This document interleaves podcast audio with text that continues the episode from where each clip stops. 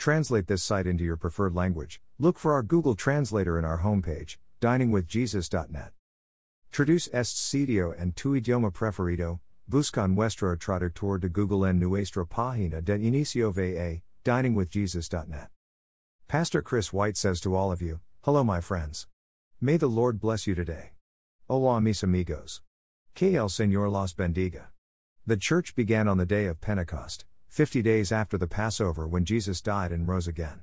The word translated church comes from two Greek words that together mean called out from the world for God. The word is used throughout the Bible to refer to all those who have been born again, John 3 3, through faith in the death and resurrection of Jesus, Romans 10 9 10.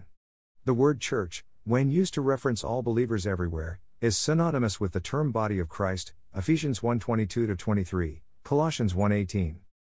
The word church first appears in Matthew 16 when Jesus tells Peter, On this rock I will build my church, and the gates of Hades will not overcome it. Verse 18.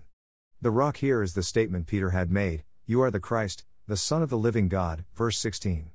That truth about Jesus is the bedrock of the church that has flourished for over 2,000 years. Everyone who makes the truth the foundation of his or her own life becomes a member of Jesus' church, Acts 16:31. Jesus' words, I will build my church, were a foretelling of what was about to happen when he sent the Holy Spirit to indwell believers, John 15:26 27, 16:13. Jesus still had to undergo the cross and experience the resurrection. Although the disciples understood in part, the fulfillment of all Jesus had come to do had not yet been accomplished.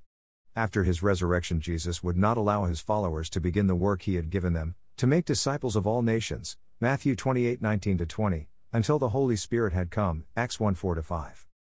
The book of Acts details the beginning of the church and its miraculous spread through the power of the Holy Spirit.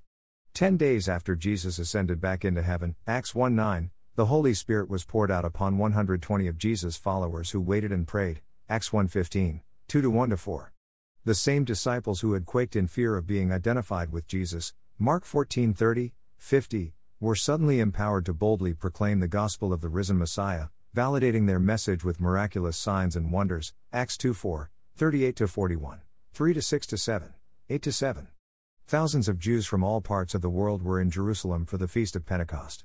They heard the gospel in their own languages, Acts 2 5 to 8, and many believed, Acts 2 41, 4 to 4.